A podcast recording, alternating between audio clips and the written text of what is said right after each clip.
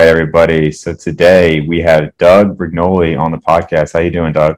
I'm good, thanks. How are you, Dave? Doing well. So, as with all the podcasts, we are starting with a charity donation. Doug and I spoke about it, and we will be sticking with Operation Smile for this one. So, as Sounds always, great. I will have a link down below for anybody who wants to help. Uh, this is for surgeries for children born with cleft lip and palate. So, always appreciate it, guys. So, uh, Doug, I have to say it, it's interesting because I heard your name a few months back, and one or two people posted in my comment section that I should have you on the podcast, mm. and and I hadn't heard of you up to that point. And you know, I mean, the space is so big. You know, there's a lot of people we just never come across. And then somebody else commented, and then somebody else commented, and I was like, okay, so either this guy is getting more and more popular, or you're really good at having spam accounts that tell people to bring you on. So, Unfortunately, I'm not that tech savvy. Right, right. so, uh, former. Right. Um, so I, you know, and I'll still say I don't know a ton about you, and I actually purposely kept it that way because I didn't want to be too biased, you know, by by seeing like your message. So I know you have a strong background in biomechanics, and, and I know you have maybe some slightly controversial takes on an exercise selection. Um, but like I said, I, I kind of purposely kept my my knowledge of your background limited so that we kind of have like a fresh conversation to kind of see without too much bias there. Yeah, so perfect. Yeah. Uh, so why don't you tell everybody listening what your background is and, and, how you're getting involved in the space? Well, I started working out uh, when I was 14. Um, and uh, I've always been analytical and very curious and sort of mechanically oriented. I was the one fixing the doorknobs and the light switches and building the doghouse, you know, when I was a kid. So when I started weight training, I immediately started um, wondering how this works, why this works, what's better than what, what determines better or worse, right? So, um, as it turns out, there was no reference book, there was no um, owner's manual, so to speak. Uh, if you want to build an airplane, you go find you know principles of aviation. It'll tell you if a plane weighs this, it's got to be this wide, this long. The wingspan has to be this. The wing tilt has to be this. Well, this is a crane. Our body is a crane. It's a lifting machine, right? So um, the principles of physics, mechanic, classical mechanics, applies to all things that are mechanical, and that's the human body. So um, our forearms, our upper arms, our lower legs, our torso, all of that is is a, a, pendulum in essence. No different than a grandfather clock. No different than a swing hanging from the the you know the park.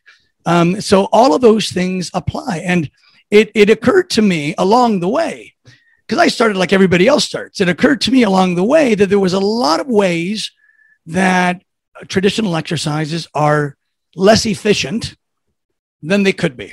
Now, this is an important word, efficient, because people don't get that. I say something is inefficient, they go, "Oh, you're saying it doesn't work."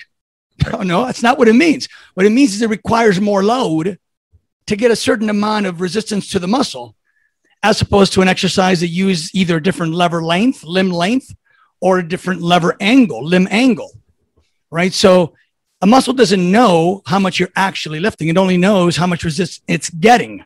It could be 90 pounds of resistance as 90% of 100 pounds, or it could be 30% of 300 pounds. Either way, the muscle's getting 90 pounds. It's going to respond in terms of its size and strength increases based on what load it gets. The skeleton then has to deal with whether it's 300 pounds or 100 pounds. And, and, and so it's very, very unwise to load your skeleton unnecessarily or excessively load, I should say, your skeleton, because someone will make the argument, what about, you know, bone density? It's like, well, yeah, bone density happens anytime you weight bear. Mm-hmm. Right. But do you need to weight bear 500 pounds? Do you need to weight bear 600 pounds if the load to the quadricep is actually less than it could be with a lesser weight?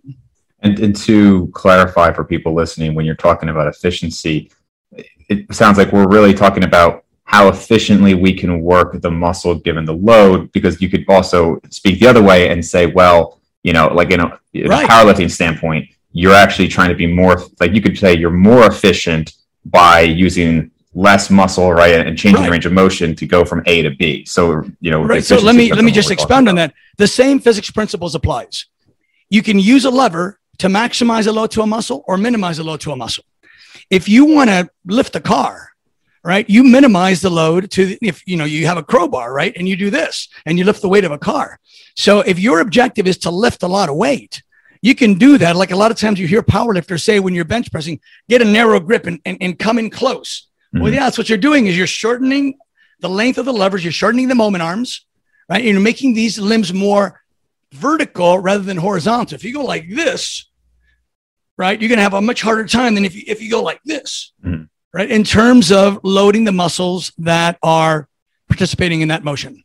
Sure. Right.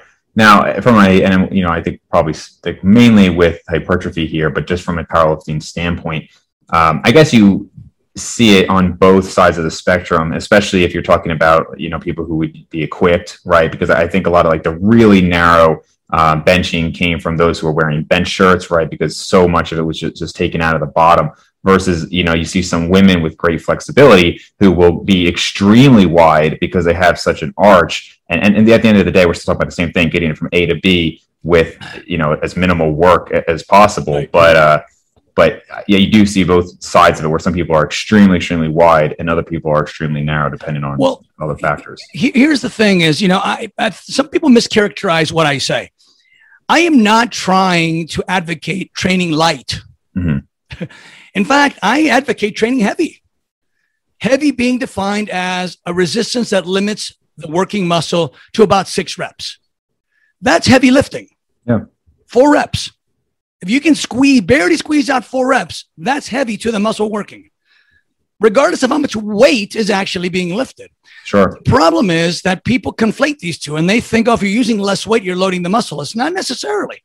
Not to mention the fact that we have also um, sort of been dominated by a beast mode mentality. Mm-hmm. Right. So what ends up happening is you go to the gym and you end up falling in, in line with a group of people who basically make it part of the ritual to see who can squat the most, who can deadlift the most, you know, who can bend the bar, the bar, who can, mm-hmm. you know, get the biggest, you know, applause.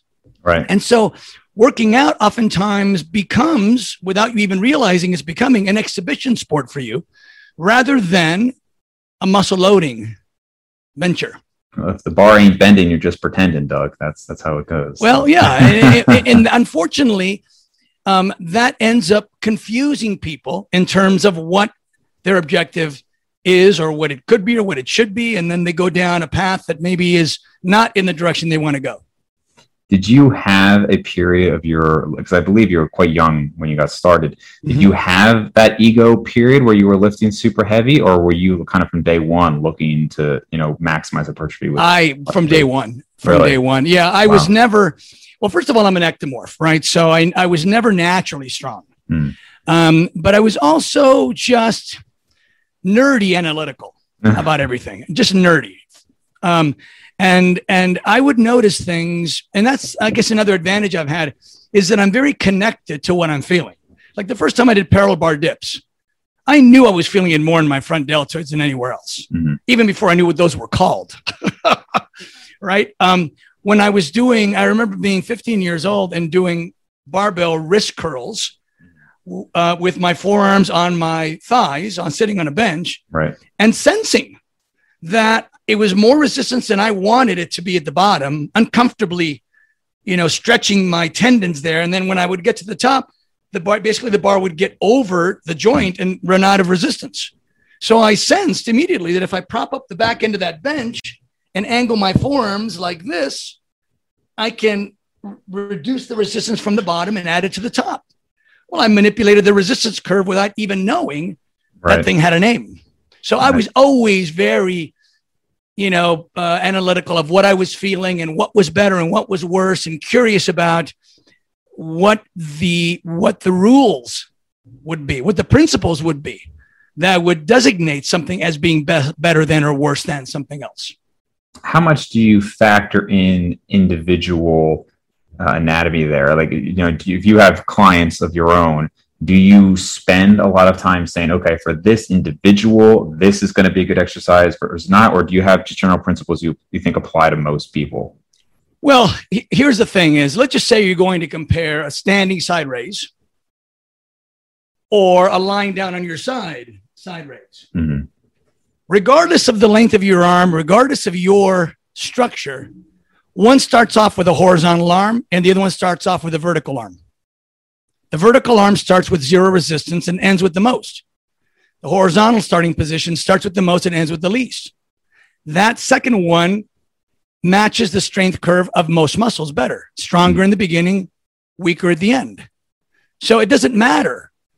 Um, it, it, it would never happen that an exercise that's brilliant for one person is terrible for another, and vice versa, because it's not about those minor differences. It's just about, you know, the angle of the limb relative to the direction of resistance. Now, if you're going to, let's say, determine whether you have a career in, in, in powerlifting, so whether you have the right structure, the right limb length for squats, yes, that would be something you'd want to consider. And I could certainly, you know, have that conversation. But the people that I deal with for the most part are fitness people and bodybuilders and people that are concerned about getting muscular development. Right. Not people who are trying to lift the most amount of weight they can lift.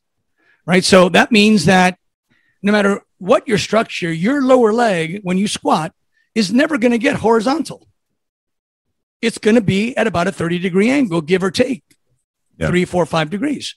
And that is far from being a very efficient limb angle to optimally load the quadricep.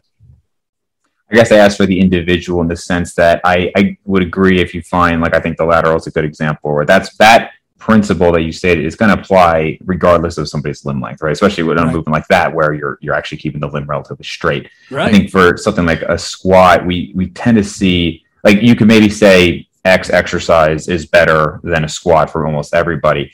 But I would imagine that you still run into people's body types in terms of how effective maybe what you would call a bad exercise is. Obviously, people have some people really don't seem to develop great legs if they just squat, and other people do, um, which obviously you you yourself would recognize. And I just wonder if maybe you would agree that some people are better built for squatting, even if it's not the best. Maybe for them it's seventy percent of the best versus somebody else that's like 30% of the best, if that makes sense. And I'm not saying the percentages based on what you uh, spoke about with the percentage loading, but just how good it is relative to maybe the ideal exercise. So the answer to that is yes, but it's it's a small difference. Hmm. Okay, because regardless of your structure, you're never going to see a guy do a barbell squat whose lower leg tilts to a 45 degree angle. Obviously, the more it tilts, the more efficient it is at loading the quads for you right? If you're one of those people that, you know, for whatever reason ends up bending over farther and using your torso as a horizontal lever while your lower leg is more almost close to vertical, then it's going to be less efficient at loading your quadricep. But that doesn't mean that I would then say, okay, well, because your lower leg goes to 40 degrees, then squat would be a good quad exercise for you. Mm-hmm. It still isn't a good quad exercise for you compared to, ah, right. compared to. That's the thing is you're going to get much more loading on your quadriceps if you have. Let me just show you something that I made that really sort of shows you the way this thing works. So you know what a moment arm is, right? Sure. Okay. So I'm just wondering how many of your viewers know what a moment arm is. Okay, so the moment arm is the distance between the pivot and the weight or the end of the lever measured vertically. Why vertically? Because that's the direction of gravity in this case. Okay. So here I've got one of these bolts in each basket. And so what we're going to start off by saying is that this weight with a six inch lever at that angle equals that weight with a six inch lever at that, at that same angle. But if I take another one of these and I put it over here, now, what we're saying is this moment arm is shorter than this one. So two weights at this angle equals one eight at that angle. Now I'm going to add a third one. Three weights with an angle that is equivalent here to about the forward tilt of a squat is equal to one weight with a lever that's equivalent to what it would be your lower leg on a sissy squat. So you would need to get three times more weight on a sissy squat in order to get the same amount of quadricep load. So the point I want to make is when we're talking about loading, you can't assume that more weight automatically means more muscle load. Let me back up a tiny bit. Lombard's paradox started in 1903. A man named Lombard um, was trying, he was a physiologist, he was trying to figure out how a squat is even possible. Because what he was thinking was, well, the quad, the hamstring is involved in extending the hip. Therefore, during a squat, the hamstring is activated. And if the hamstring is activated, it's also trying to bend the knee. But yet, when you're squatting, you're extending the knee. So, why is it that the hamstring isn't fighting the quadricep and preventing any extension of the knees at all? And that's why I called it a paradox. Three years later, a guy named Sherrington came along and understood that the central nervous system sends a relaxation synapse to an antagonist muscle to allow the agonist muscle to do its job when the agonist has no other way of doing that job.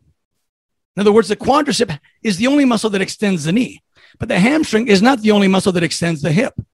In fact, it's not even the primary. The glute is the primary muscle, assisted by the adductors and by the hamstring. And so the central nervous system shuts off the hamstring during that activity to allow the quadricep to work. And the same thing happens to the rectus femoris which is one of the four quadricep muscles. Why? Because it is the only one that has a secondary function. It also flexes the hip right. as well as extending the knee. So the central nervous system shuts off the rectus femoris because it's sensing the extension of the hip requiring the cancellation of hip flexion muscles. That means here you are using three times more weight on a squat than you would need to use in order to get the same load another exercise would give you, but you're now also getting your rectus femoris being shut off which I suppose could be why we've seen some of these recent studies that when they you know look at equal volume in terms of sets between let's say a squat and a leg extension they'll see more maybe vastus lateralis growth in the squat right. but they see more rectus femoris in the leg extension. Right. So when someone says to me is squat a good exercise? You know i have to be very careful how i say this because people take it out of context. Is it a good exercise for the quadricep the answer is not compared to a leg extension or a sissy squat, which allows you to load the muscle more with less resistance, no spinal loading, and no cancellation of the rectus femoris.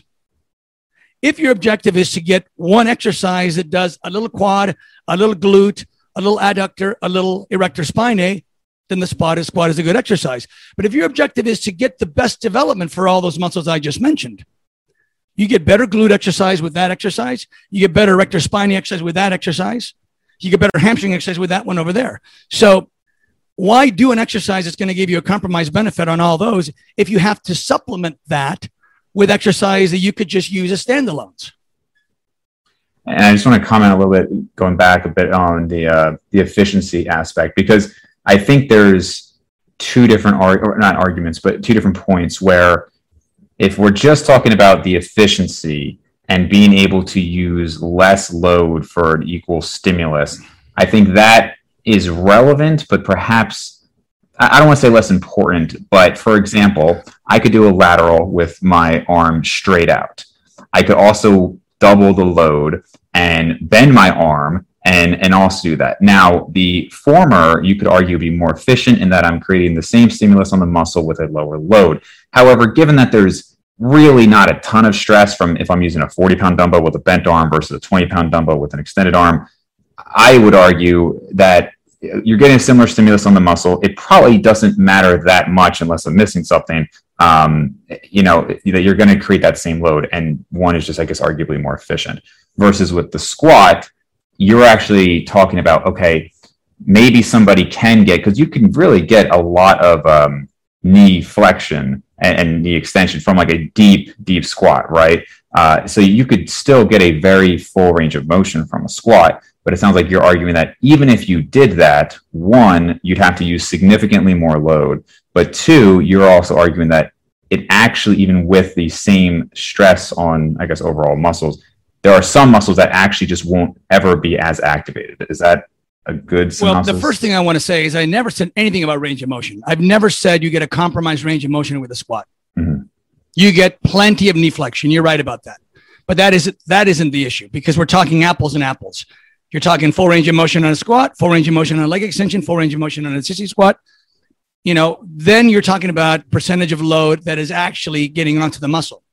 Um, the other thing uh, goes both ways.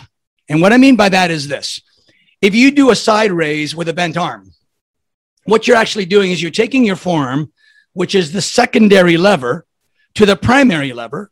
The primary lever being defined as the muscle that is actually connected to the muscle doing the work, right? The secondary lever can do a couple of things. It can either lengthen the primary lever, or it can shorten the primary lever, or it could rotate the primary lever, which is what happens when you do a side raise with, let's say, a 30 or a 40 pound dumbbell, as you're raising this thing up, but it's wanting to rotate down, which is causing you to activate your infraspinatus muscle, which is your primary external rotator, to keep that from happening. So if you said, okay, I'm going to load my deltoid with X amount of load, twice as much if I'm doing straight arm, excuse me, half as much if I'm using a straight arm, twice as much if I'm using a bent arm. The load to the deltoid is the same, but now you've added a load to the infraspinatus being the weak link in the chain. You, you could actually hurt your infraspinatus even though you didn't even know you were doing that, and even though you weren't getting any additional benefit to your side deltoid. So I would say that is not a good way to go. But if you did a side raise m- machine where the roller was higher on your arm and you didn't have that rotation of the arm, that would be great. That would be perfectly okay. In other words, it's okay to use a shorter lever and use and compensate for that shorter lever with a heavier weight. And actually, it makes it less unwieldy to shorten the lever a little bit, right? But you don't want an added rotational force happening that you weren't planning on. Right. Let's just say you want to work the front deltoid, right? And you're lying on your back and you're doing a front press with your elbows in close. Should you do it with a straight arm? No, because then you'll strain your bicep tendon, right? With a weight that satisfies, that loads that front deltoid enough. With a straight arm, when the, the arm is horizontal, you'll strain your bicep tendon. You won't be able to use as much weight as that front deltoid needs without risking injury and be, without being limited really by that straight elbow. Right. Yeah. I mean, to be honest, like everything you're saying, it, it would be hard to argue the biomechanics of, of what you're saying, right? I mean, it, it makes sense. Um, I think, and if I sound like I'm argumentative, it's more just like to learn, you know.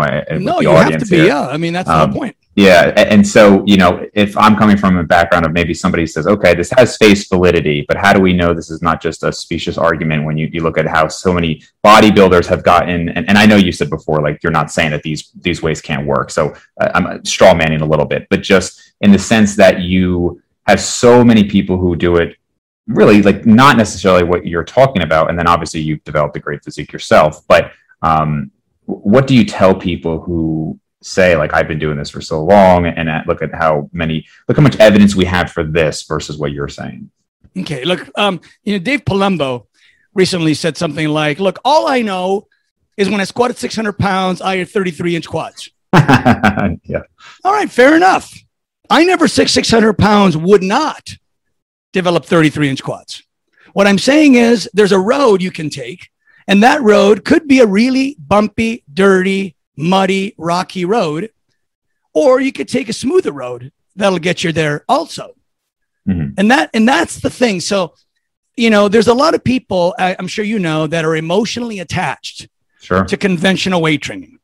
So they will argue, well, nobody's ever built a Mr. America body or a Mr. Olympia body doing your exercises.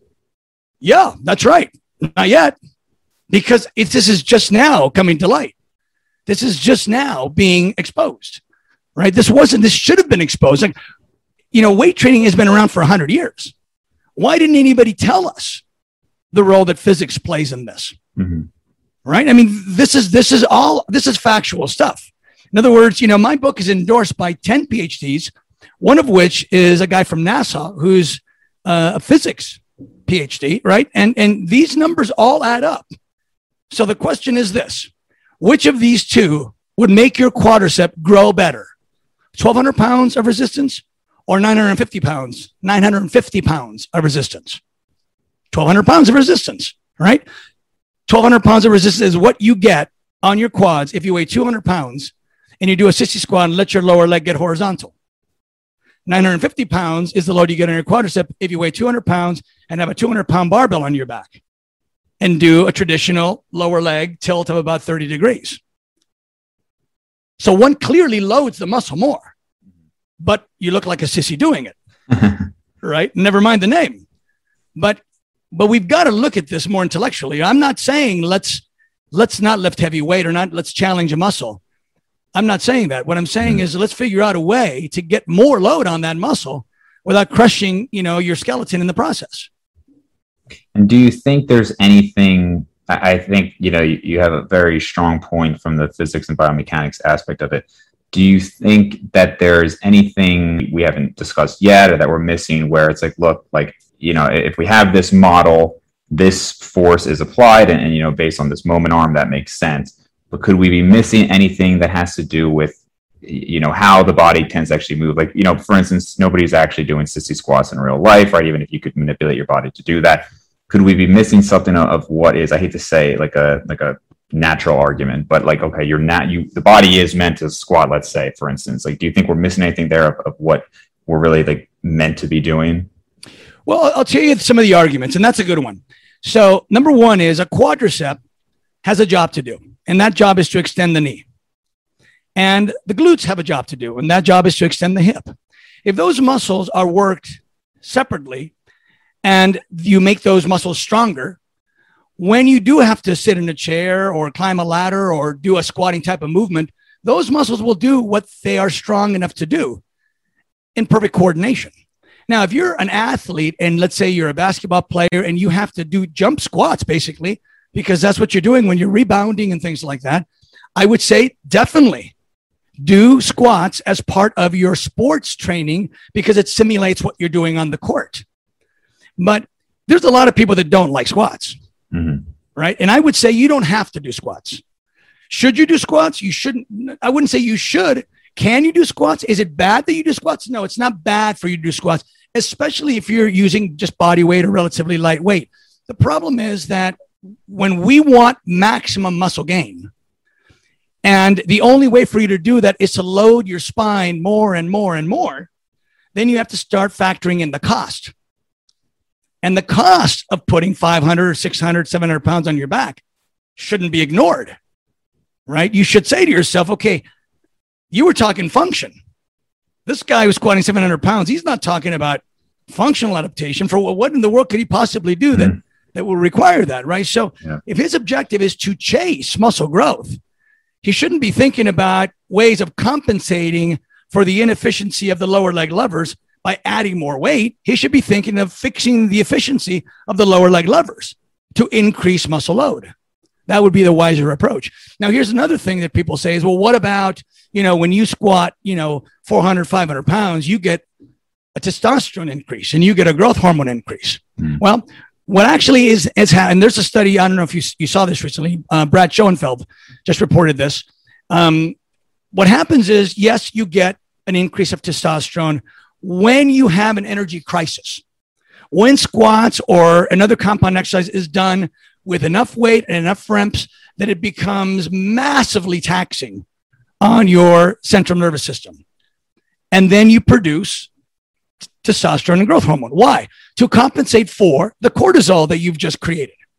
So they've just done this study now that have found that these people did not actually get any additional muscle growth from this increase because right. now they're realizing there was something else that was a catabolic happening at the same time.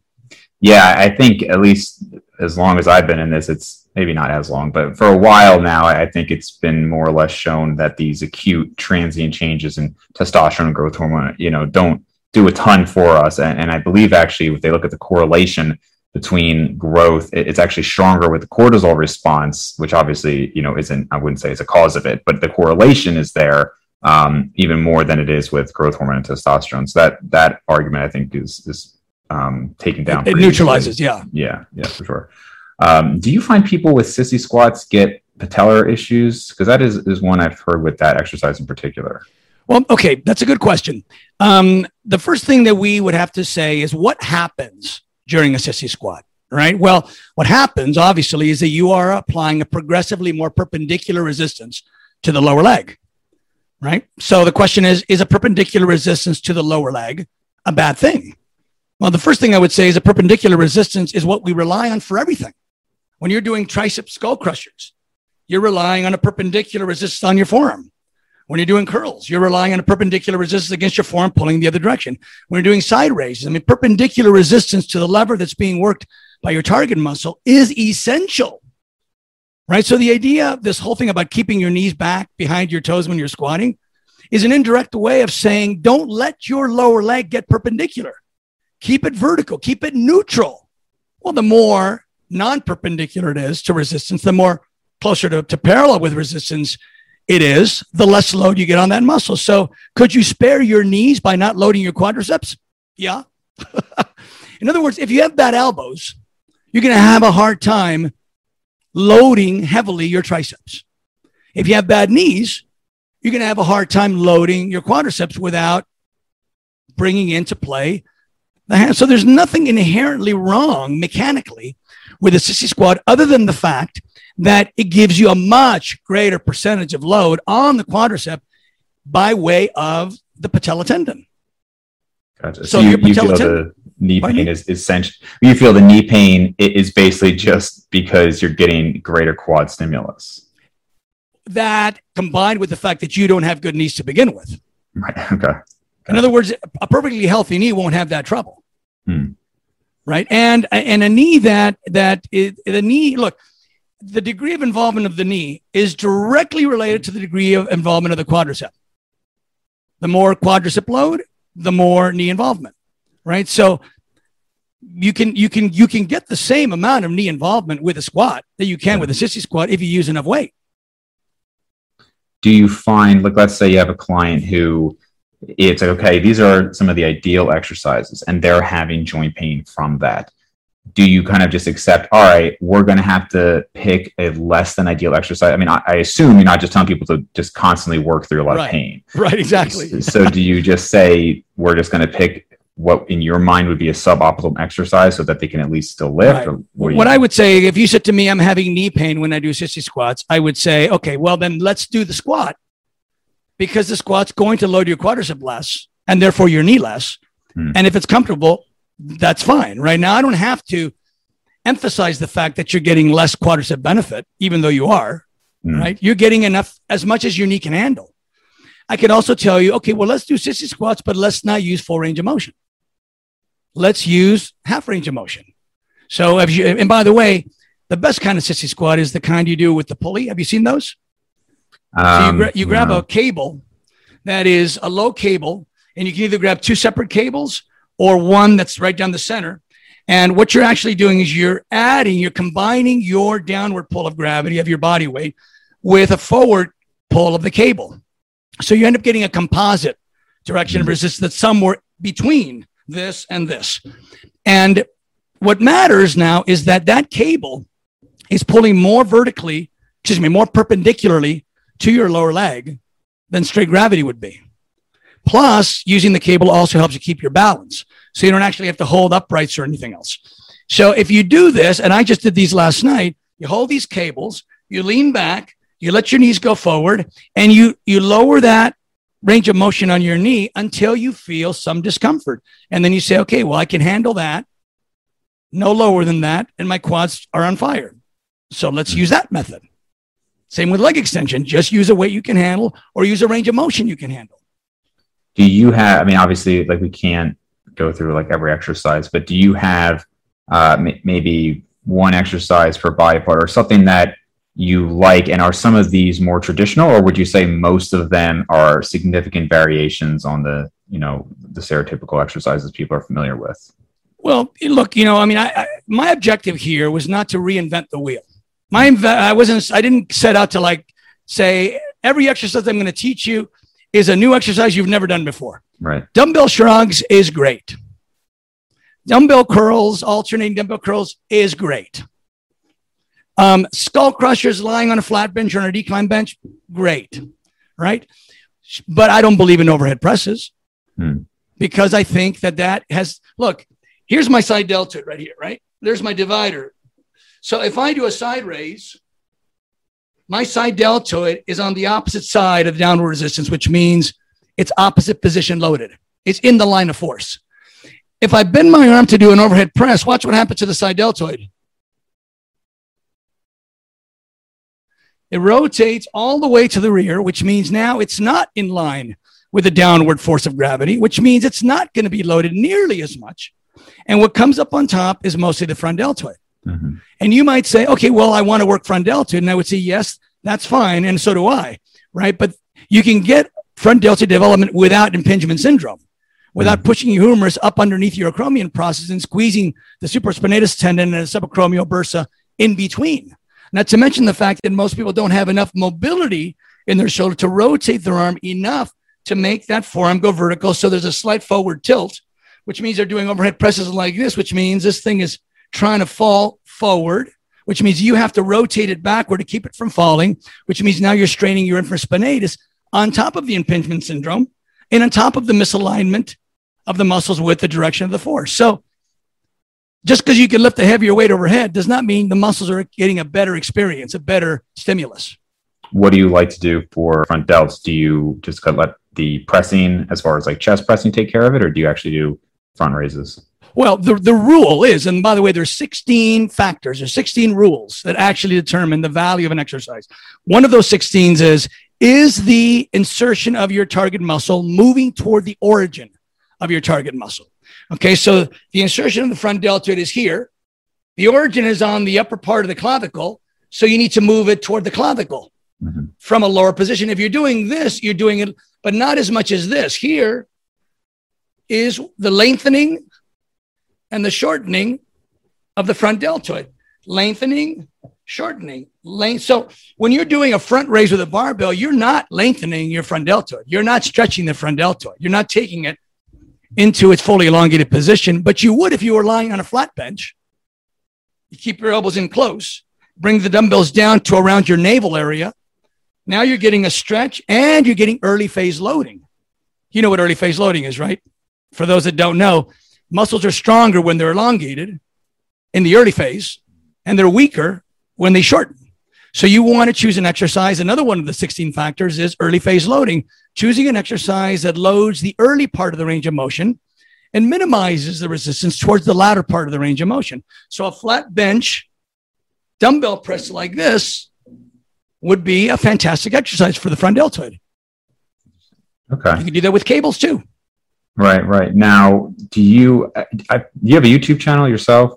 Uh, Smart Training 365 okay. which uh, I do with my associate Mo Larrabee, has a uh, YouTube channel.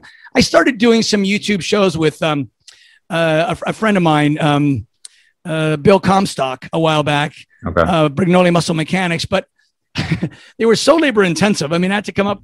And so there's there are some Doug Brignole YouTube shows, but I'm not making any more of them. I'm just letting Mo take over now. Okay. I was just curious if there was perhaps an area where people can see a demonstration of these exercises that you recommend. But you also well, have a book, right? I have the book, and then you can also go to. Um, I would say go to Smart Training 365 YouTube channel because we do demonstrate. We do weekly shows, okay. and people ask us, you know, what about this? What about that? And so we comment.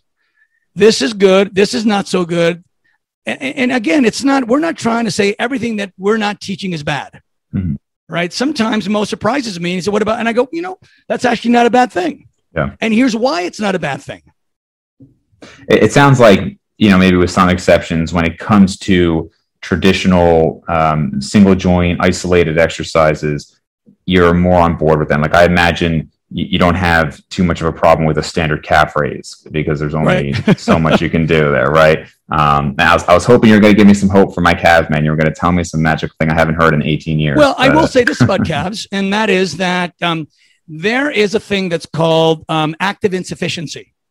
And active insufficiency means that active pertains to the muscle that's working. And, and passive would be the muscle that's on the opposite side, not working, right? So there is such a thing as passive insufficiency. So let's just say you want to work the hamstring. We'll talk about the hamstring. We'll see how it applies to calves. If you do a lying on your stomach leg curl, leg curl machine, you will experience active insufficiency of the hamstring. And that means that because the hamstring is crosses two joints, that you need to have sufficient length of a muscle in order to avoid active insufficiency, which is a weakening of that muscle. So what happens is this. Let's see if I can show it to you here. If if you're lying on a flat bench um, and your femur is pretty much parallel with your torso, as the old-fashioned leg curls used to be, mm-hmm. what you've actually done is you've taken the insertion of the hamstring and you moved it closer to the origin of the hamstring. So that starts off with a pre-shortened position, and then you bend your knee and, and continue shortening it. So literally, I tell people all the time, if you want to test this, all you got to do is stand on one leg, hold on to the back of a chair or something, take the other leg that you're not standing on, move it back a little bit behind the other leg. Now bend your ankle, bend your knee, and you will feel your, your hamstring cramp up. It's over shortening. The myosin, uh, the, the, the active filaments are sliding over each other and clumping up, and they've run out of contractile room. Okay, now at the same time, the quadricep is stretching because of the angle of your hip simultaneous to you fully bending the knee. Now you're bringing passive insufficiency. The hamstring is now telling your central nervous system, let me rephrase that. The quadricep is now telling the central nervous system, I might be overstretched, tone down the innervation of the hamstring. So your hamstring is being shut off in part because it's getting colliding filaments and also because the central nervous system is trying to protect the overstretching of the quadricep. That's why they started making, because that's why, by the way, everyone who was doing those leg curls would raise their tailbone up. They would arch up, right? Because the hamstring was seeking a, a, a bend in the hip.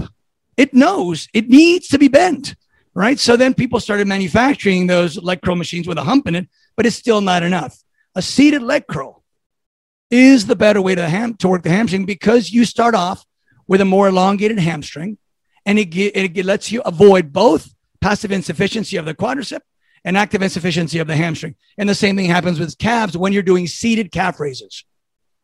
When you're doing seated calf raises and your knee is bent, the insertion and the origin are closer together. Now you raise up on your toes and you feel your calves cramping up. You're not going to be strong on a seated calf raise. You're not going to get size with a seated calf raise because you can't use enough weight and you're, you're also not protecting your tendon with enough muscle stretch. So you should always do calves with a semi, almost fully straight knee, whether that's in the form of a standing calf raise or a leg press calf raise or a one legged calf raise. It should be mostly straight knee in order to get maximum, optimum length on the, on the calf before you start loading it.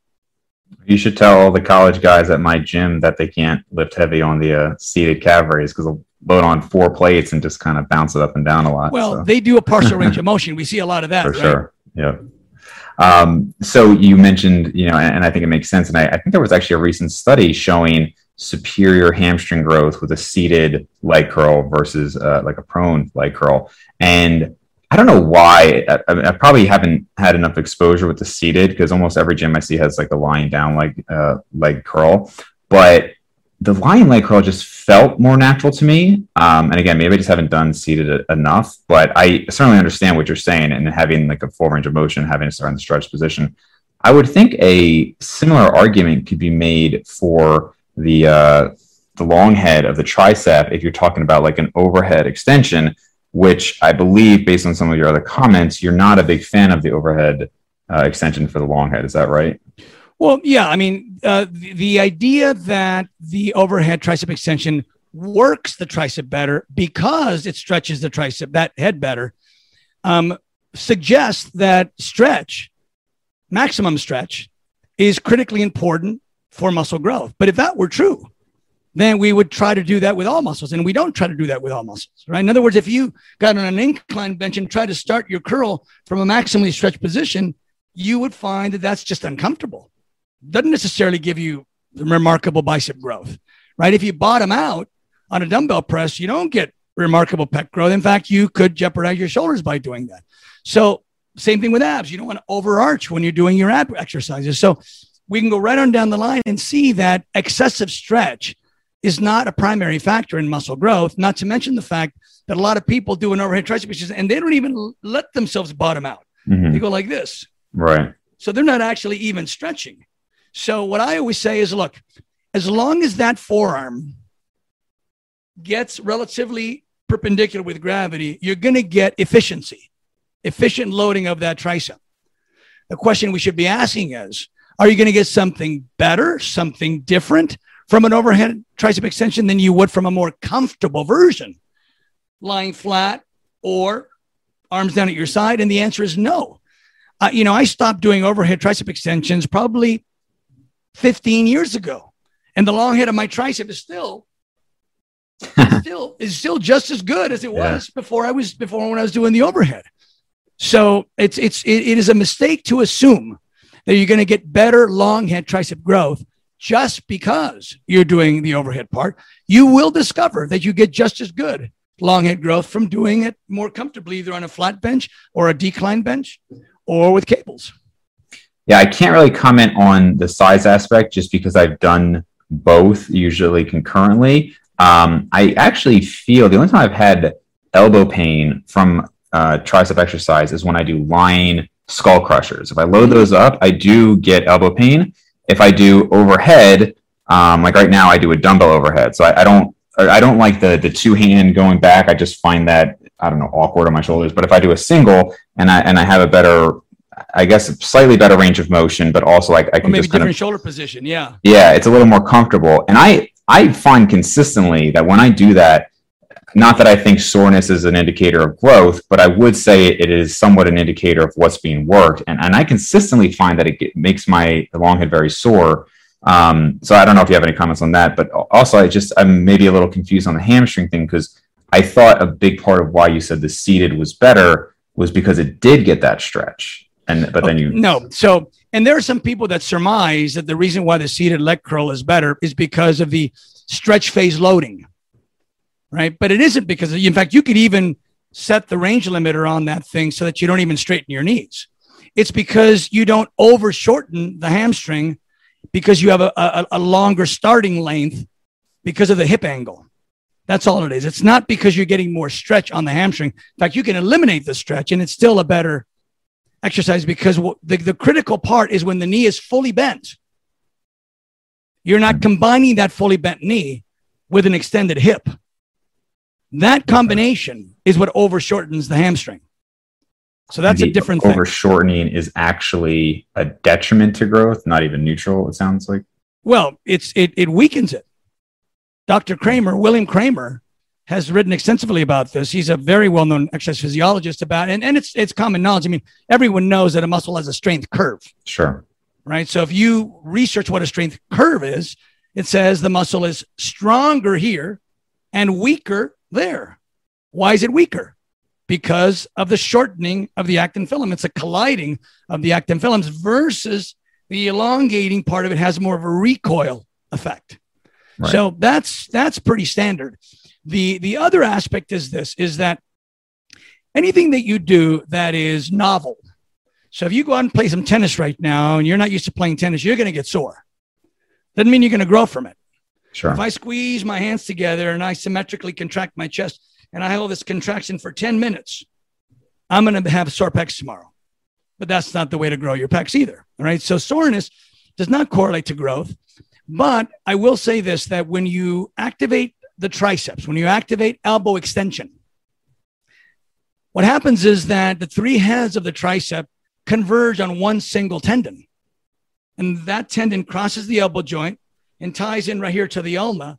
And so the idea that you can work an outer head or an inner head has to be justified or understood. How do you do that when it's one tendon? that's pulling on this. I mean, yes, you can stretch more and yes, you can get soreness from stretching, but the action of elbow extension is happening by way of that tendon, which is connected to all three heads.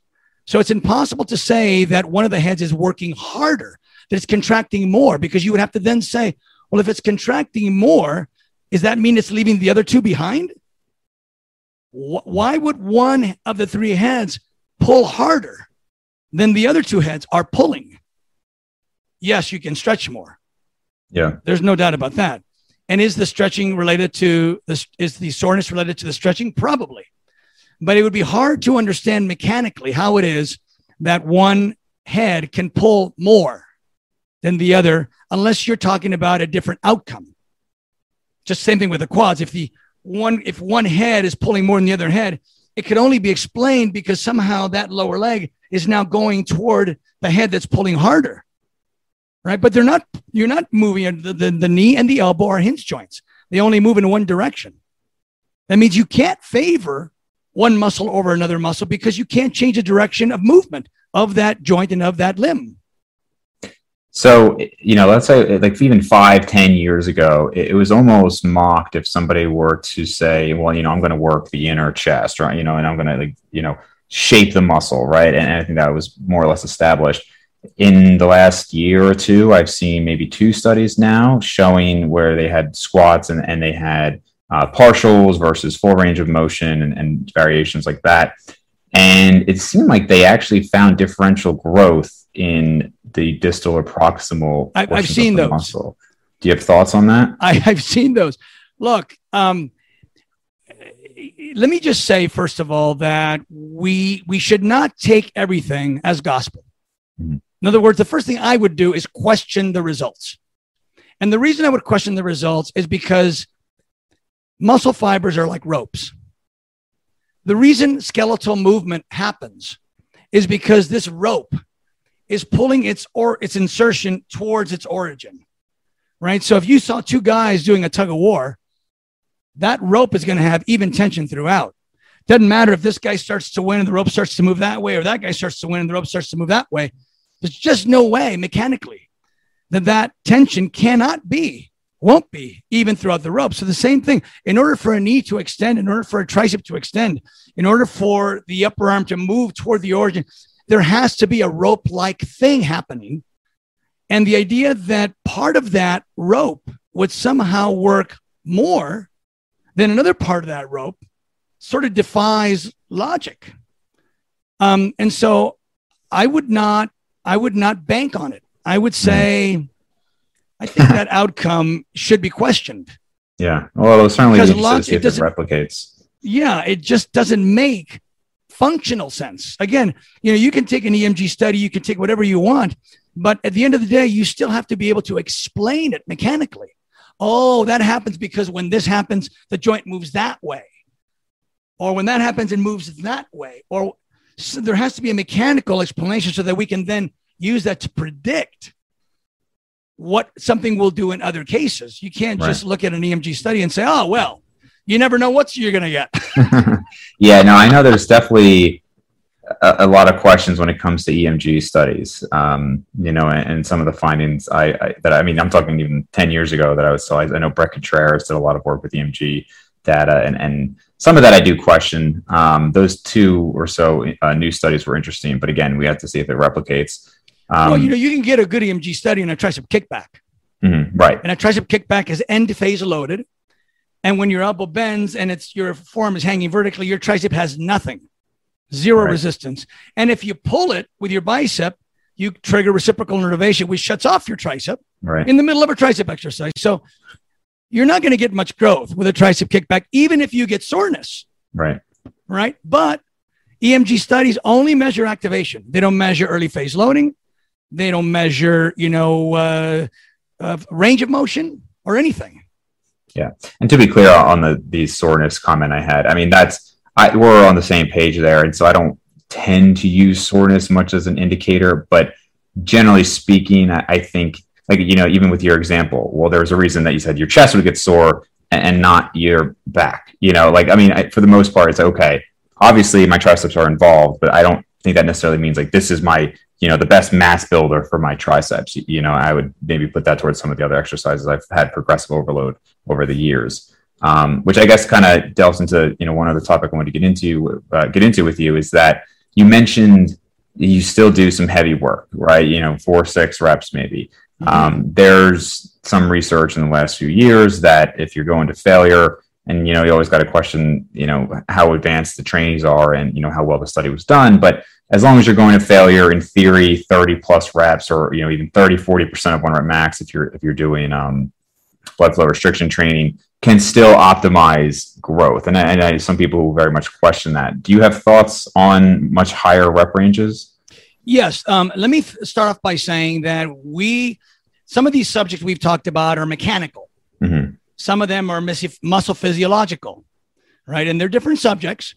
Um, and my my expertise is mostly on the mechanical aspect of exercise, okay. but I do read the work of Brad Schoenfeld and Chris Beardsley and the other people that do research with EMG studies and all that. So I I, I have read their reports, and and their reports have um, have said very clearly what you just said, which is if you take this guy over here and you give him a, a light weight and tell him to do 30 reps to failure, and you take this guy and you give him a heavy weight of six reps and he goes to failure, and then you measure their growth of that one set, you will find about equal growth.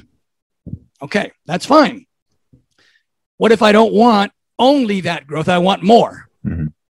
Okay, so now this guy has to do a second set to failure, and this guy has to do a second set to failure. Well, what we end up finding out is that muscle muscle growth apparently seems to rely mostly on fiber recruitment.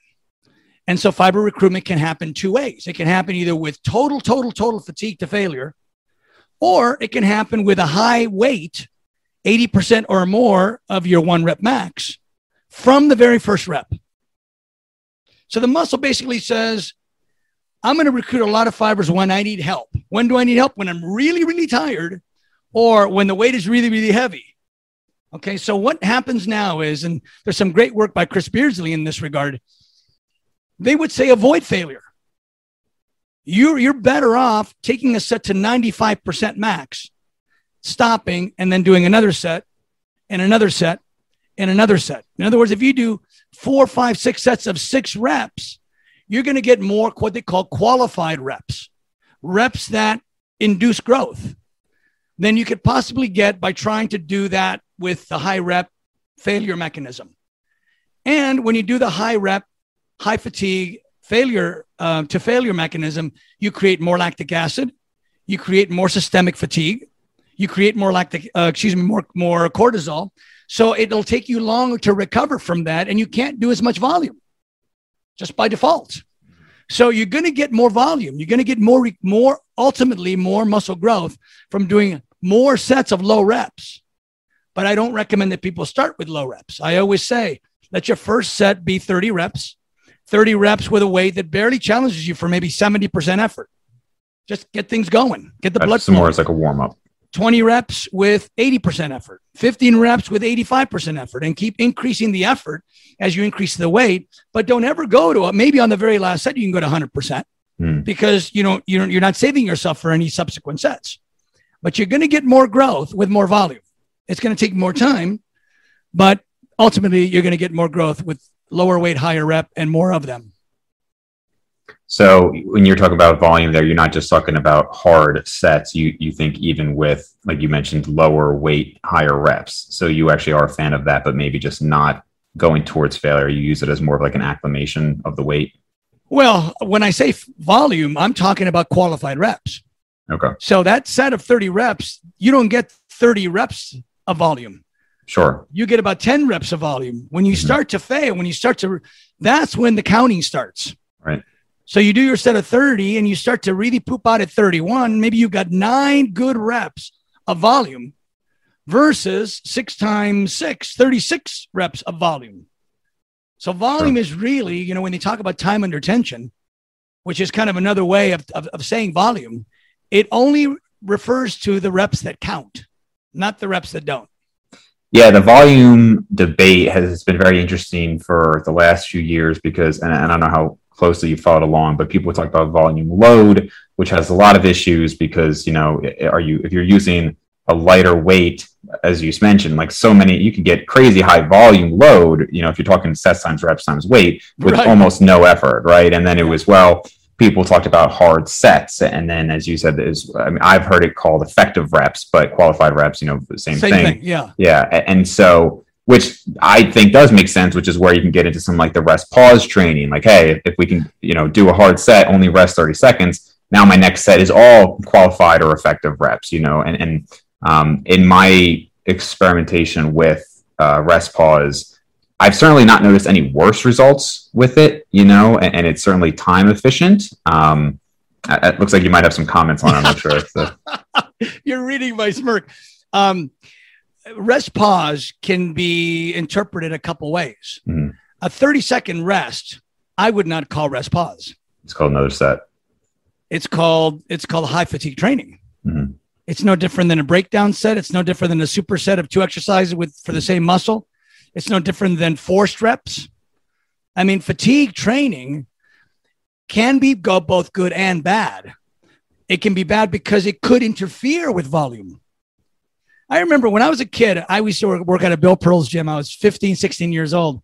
I don't know if any any of your uh, viewers remember Dave Johns, but Dave Johns was a big bodybuilder, black guy that was a Mr. America competitor, and he would work out so casually. He would get on the bench press and he would do like four reps. He'd put it down long before he was fatigued, and he would sit there for three, four minutes and look around. Then he maybe added some weight, maybe did another three, four, but put it down never asked for a spot, never did it force reps, never did breakdown sets. And he was massive. Yeah. And I thought to myself, I'm missing something here. This is, this is, because I, you know, intuitively we think the more burn, the more fatigue, the more pump. No, actually, some of us actually feel guilty if we train like Dave Johns trained. Oh, we yeah. feel like sure. we're not working very hard. Totally. Right. But the truth is that is more conducive to muscle growth, resting longer. Right. You can, your viewers can actually Google this. Longer rest times, three minutes of rest time has now proved more productive. Sure. Than one or two minutes rest time between sets because it allows you to do a next set with a heavier weight and allows you to do more sets, more volume. So rest pause originally meant you would do a rep, a rep, and pause and another rep and pause. Mm-hmm. So the whole idea was to let the fatigue dissipate during the set. Right. So, in other words, if you were doing leg extension and you did one rep and then you let the weights touch and you waited for like 10 seconds before doing another rep, you could do more reps with a heavier weight than if you tried sure. to do them continuous tension. Right. So the question is, which one builds muscle more? The second one. Yeah. Yeah, and I think you know there's a lot of different ways people define rest pause. Um, Dante Trudel, if you're familiar with him, DC yeah. training, you know, and, and that was one where I always just called it three sets. It, it, it's technically one set, but like he talked about 15 to 20 breaths. And if you've got a big guy, 15 to 20 breaths could be 40 to 60 seconds. So in my mind, you're doing three sets with short rest period of time. But it, it's all, you know, who cares what, you know, what the terminology is. Um, but that was actually one of the reasons that I really questioned the whole volume load aspect. And, and I think number of hard sets makes more sense because if you look at some of these studies where they do uh, traditional sets and they compare it to a drop set or traditional sets and they compare it to rest pause, if you are inevitably going to get a lower volume load with a rest pause, as you said, it could even compromise volume. Um, and yet, a lot of these studies show the same hypertrophy. And so I think that could be because you're still doing the same number of hard sets or even the same number of hard reps. Now, again, I'm not saying every study shows that. Um, there was a recent one that actually compared drop sets and uh, rest pause with traditional, and it, it, was very similar. Actually, rest pause. I don't know if you, you, saw the study. I don't remember the author's name. Rest pause actually came out slightly ahead, um, but you could argue that they went a little closer to failure which again you could argue if that even matters. um, and, and well, it was only yeah, one study. You're exactly right. You know, we're sort of splitting hairs here because it is wrong to say that fatigue is is the is the culprit. Fatigue does make muscle grow, mm-hmm. and also heavy weight, low reps makes muscle grow. So you can use a rest pause formula and get growth. It's not like you're not going to get growth. Sure. The question is which one maybe works better for you given your somatotype maybe you have the type of body that responds better to heavy weight low reps and maybe you have the type of body that maybe you have more you know slow twitch muscle fiber and you respond better to burn burn burn but they both produce growth what i what i tell people is you know a train the way you enjoy better mm-hmm. right because it's gonna it's gonna re- result in more compliance right you're gonna less likely to miss workouts you'll be more consistent but conduct your own studies. Do your own experiments. But when you do your experiments, try to do them as purely as you can. Don't mix your, your stimulus. Then you don't know what worked. You know, so so tell yourself, okay, I'm gonna do fewer sets, higher reps, lighter weight to failure for a month. Then for the next month, I'm going to do this other thing that literally avoids fatigue, avoids failure. Now, the problem is you say, okay, so then you measure it. How do you measure it? right? How do you, you can do use a tape measure, but whatever comes second is automatically going to grow less than what came first, right? Because you grow more in the beginning and less later, right? Sure. The less room you have to grow. so it's hard to measure, but, yeah. but I think most of us can have a sense of how we feel, whether that muscle feels bigger or stronger with one kind of training and the other kind of. And I can tell you, I have gravitated more toward.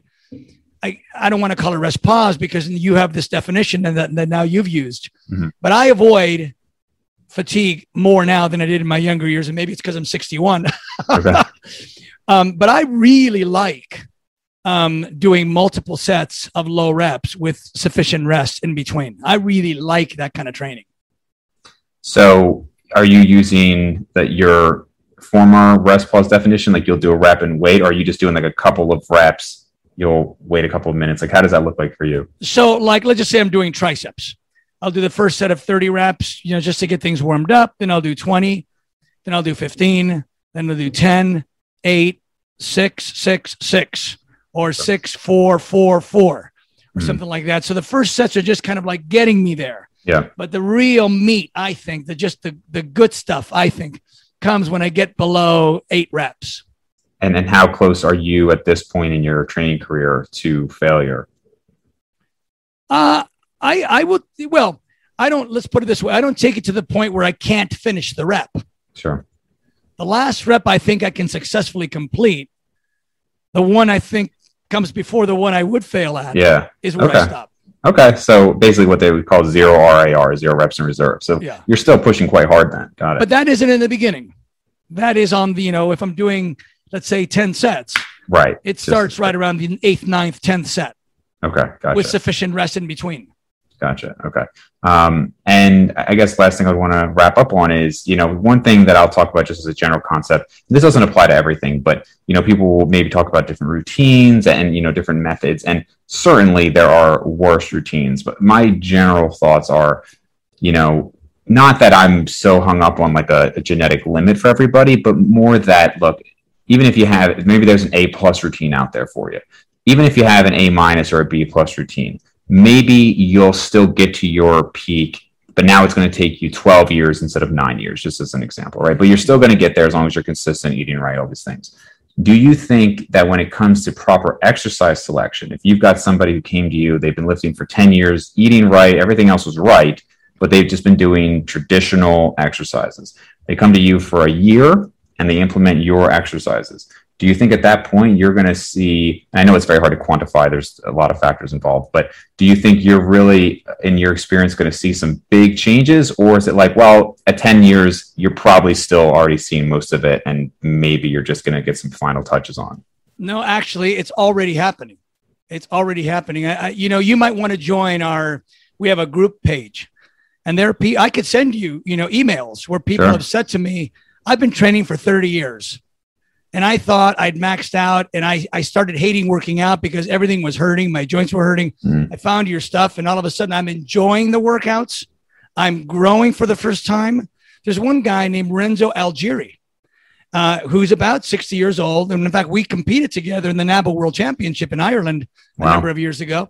Um, and there's another guy named Tor. He's in Norway. Tor, I can't think of his last name. He now is starting to compete again. He hasn't uh-huh. competed for 10 years because he says, I'm getting growth I didn't think I could get at my age. So uh, look, the bottom line is if, if, if you, if you've been training for 10, 20, 30 years, um, and, and, and you put some wear and tear on your body using traditional exercise, I can guarantee you that. Sure. Um, and the chances of you being able to train as hard as you used to train before you put that wear and tear on your body causes you to train less hard or not at all. If you thought that was the only way to train, you might not be training at all anymore. You thought, well, I can't work out anymore. But, oh, guess what? The joint doesn't actually move that way. The joint actually moves this way. Oh, now that I can do. Mm-hmm. Oh, now that doesn't hurt. Oh, guess what? I can actually go heavy on an exercise if the joint is in that angle, but I can't if I if the joint. I, people ask me all the time, "Do you still train heavy?" I go, "Yeah." In my mind, I'm thinking heavy as in a weight that challenges that muscle to four or six reps. Right. They're thinking, do you do you still bench press, you know, 400 pounds? Right. Or over. I never train that way. Yeah. Right. They go, well, I can't train heavy anymore because, well, that's because you're doing exercises that really just beat up your body. That's why. Mm. For sure, for sure. Well, Doug, thank you very much for taking the time, indulging all my questions. I, I love it. Probably- I'm, I'm, I'm happy. Look, yours, your questions, and many, many others are the ones that people need to have answered. And I can't get to everybody unless that question question is publicly asked of me. So thank you for asking them. Sure. So I know you have the book. Uh, you mentioned, a, uh, I think it's a Facebook group. Is that right? The Facebook group is Smart Training 365 and also Doug Brignole and Smart Training 365 website. If you go there, you'll see a bunch of our videos. Uh, and the YouTube Smart Training 365 also has a lot of videos. We try to put out one every week. Awesome. So everybody listening, I will have links to all of that down below, and again, as well as the Operation Smile link. So thank you again, Doug. Thank you. My pleasure. Bye bye, guys.